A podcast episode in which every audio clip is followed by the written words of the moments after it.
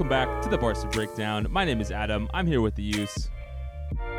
Just kidding. Use is away today.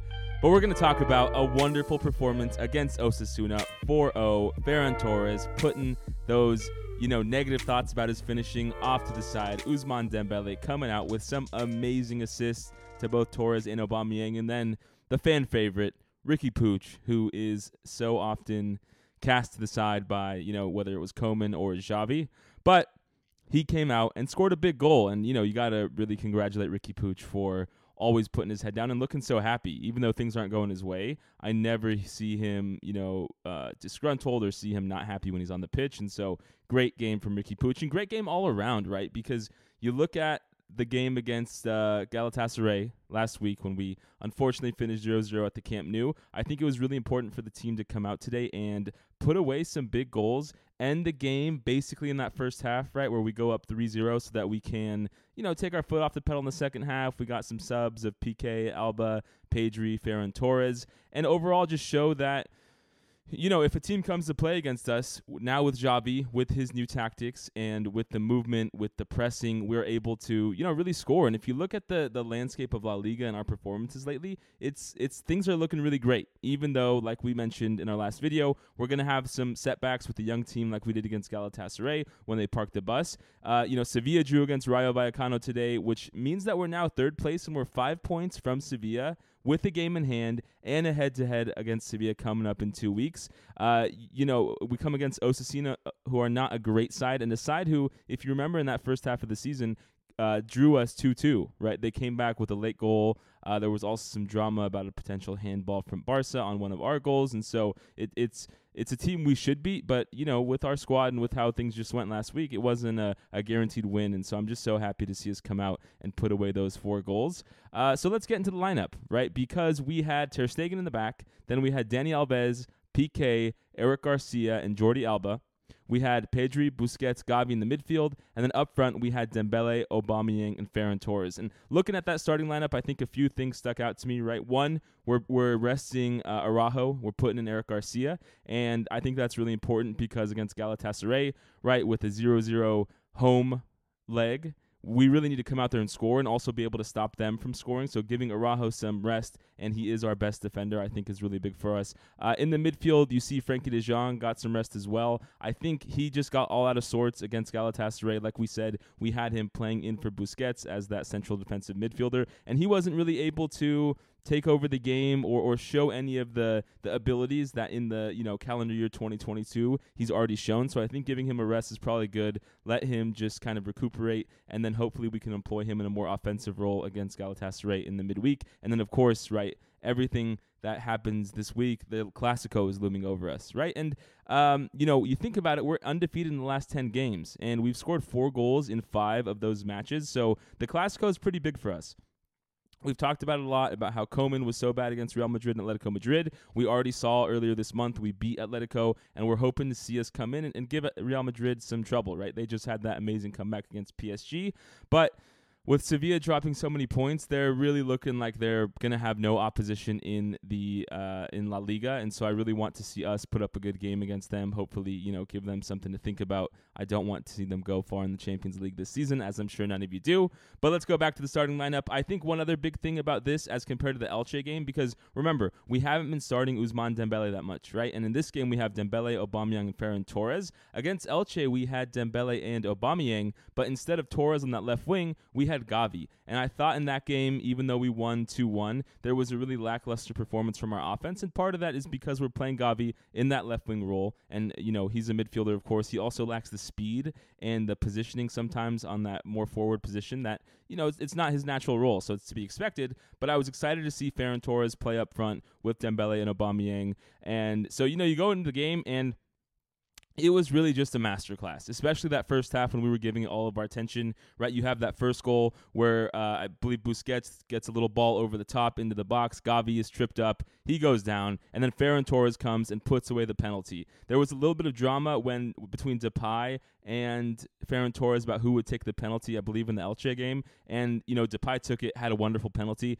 Today, here, Ferran Torres really put it away. And I think it was that first leg against Napoli when Ferran Torres couldn't finish and he put away a good penalty. And he did it again today, which gives me a lot of hope that he can, you know, be the reliable pen- penalty kicker for this team. I don't think of any other players besides Depay as the guy who's going to stand up and take that penalty. So just not only is it helping Ferran Torres build confidence in himself with his goal scoring woes, but I think for me as a you know a fan, it's given me more confidence that when a penalty happens, we have someone who can put it away. And then the second and third goal were really some Ousmane Dembele beautiful assists, right? It feels like Dembele with a consistent string of play this season without injuries after you know his last big injury uh, in the Euros the past summer. He's starting to get pick up his form, right? He's starting to be a little bit less jittery with the ball. He seems to have more calm and cool and collected decisions when he's on the ball and not just kind of trying to take on his man, run and shoot. Because the one thing we haven't seen this season from him that you know improve or, or look good even is his shooting but his passing today was awesome right? That second goal in the 21st minute we see Fer- we see Dembele kind of dribbling in the middle of the field and Torres makes a beautiful run behind the back and defend center back for Osasuna. Uh, Dembele just crosses it beautiful right on the ground to him. Ferran Torres puts it away with a cool nutmeg finish. Again a big sign for Ferran Torres that he's starting to heat up right? Two goals today a brace.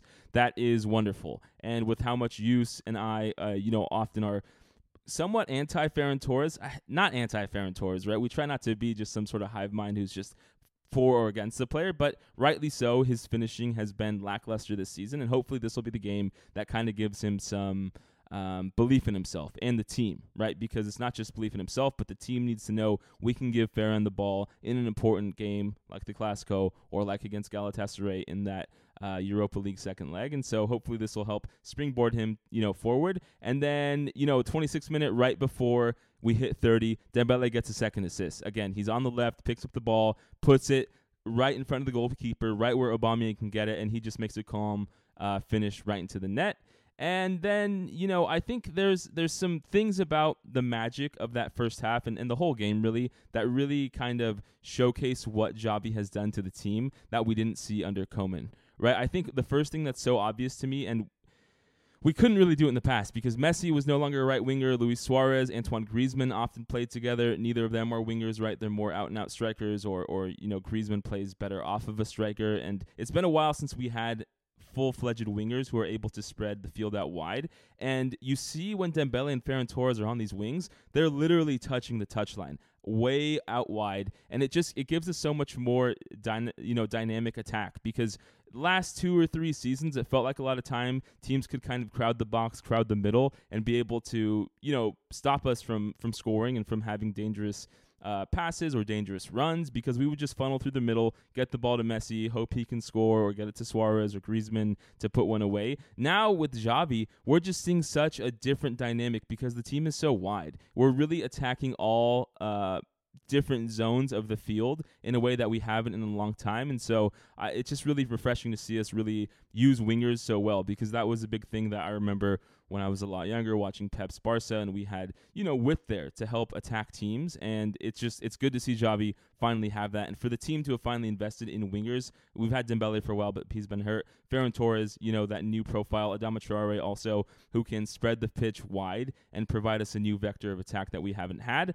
I also think this game we really saw another big aspect of what Xavi's done in that it seems like the players are are getting a more uh, I don't know how to say it, like a, a, feeling for where the ball is and where the ball should go next, right? Uh, in the in the last few years, again, we used to criticize so much, even under Valverde, Setien, Koeman, that it seemed like all of our offensive plays were predictable, right? You'd see Messi cross Jordi Alba and cross it back to Messi. That was a lot of offense we created, and there was a lot of whether it was Rakitic, Arturo Vidal, Paulinho. It just felt like all of our players were playing very safe and trying to progress up the field in a very I don't know, methodical but also predictable way. Now with this Xavi team, it seems like everyone is just making runs, and the the beauty of it is, even though that was you know happening in December and January, now it seems like the players who are seeing the ball automatically know where their teammates are going, and so you know you see a ball come to Busquets, and like immediately he is already thinking and seeing a run and getting ready to pass it there. Right? You see Pedri predicting where people are going to pass it. You see Dembele on his two goals doing such a good job of just understanding, okay, I have the ball. Ferran Torres is going to make this run. I know exactly where he needs to get it. And so it's it's just really refreshing to see how the team is you know, understanding what Xavi wants them to do more and more, and then understanding at different moments in the game, if the ball is here and I'm receiving it from X player, then Y player is supposed to make a run that I need to connect him with, right? It just feels like it's becoming second nature for our offense, and I think that's really, you know, all Xavi wants to see, and it's all we want to see because it's a return to a, you know, a beautiful way to play the game. And this game was just exactly what we wanted in that that aspect. Um, you know, I also think one thing that Xavi's brought that we didn't see a lot before is that you see Jordi Alba and Dani Alves, specifically Dani Alves, but Jordi Alba does it somewhat too in this game. They're they're moving inward more as those right and left backs, and then you see either Gavi or Pedri or you know Dembele or Torres moving more on the wings, so that once the uh, right and left back come in, there's more outlets to pass it and more opportunities for us to progress the ball. And I think that's just a big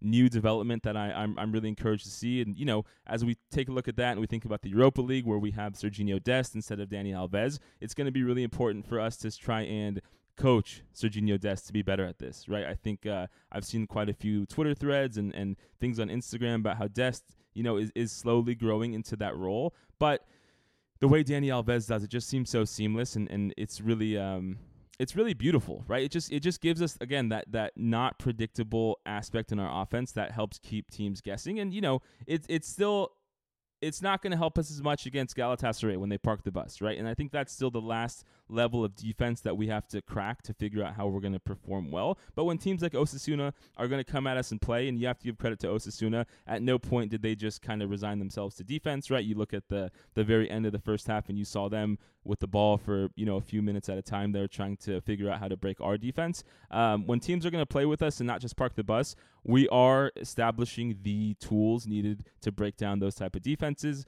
Um, you know, like I said, Dembele, you got to give him credit. Riqui Puig, I thought they did really well. And then, you know, like I mentioned before, we were able to give rest ahead of the Clasico and Galatasaray to Piqué, right, who came off for Lenglet. We got um, Jordi Alba rest. We put in Oscar Mingueza. We got Pedri rest by putting on Riqui Puig. And then we took out Ferran Torres and put on Braithwaite. And, you know, none of those subs made any sort of huge performance, I would say, besides Riqui Puig following up his uh, initial shot and putting in the goal. Um, because the game was kind of over, I felt the second half we didn't coast by any means, but we, you know, we didn't have that same killer instinct I saw throughout the rest of the game. And so, you know, let me know in the comments. Hit that subscribe button. Let us let me know what you guys think. Uh, you know, is it a coincidence that we had our best game in the last few weeks here without use?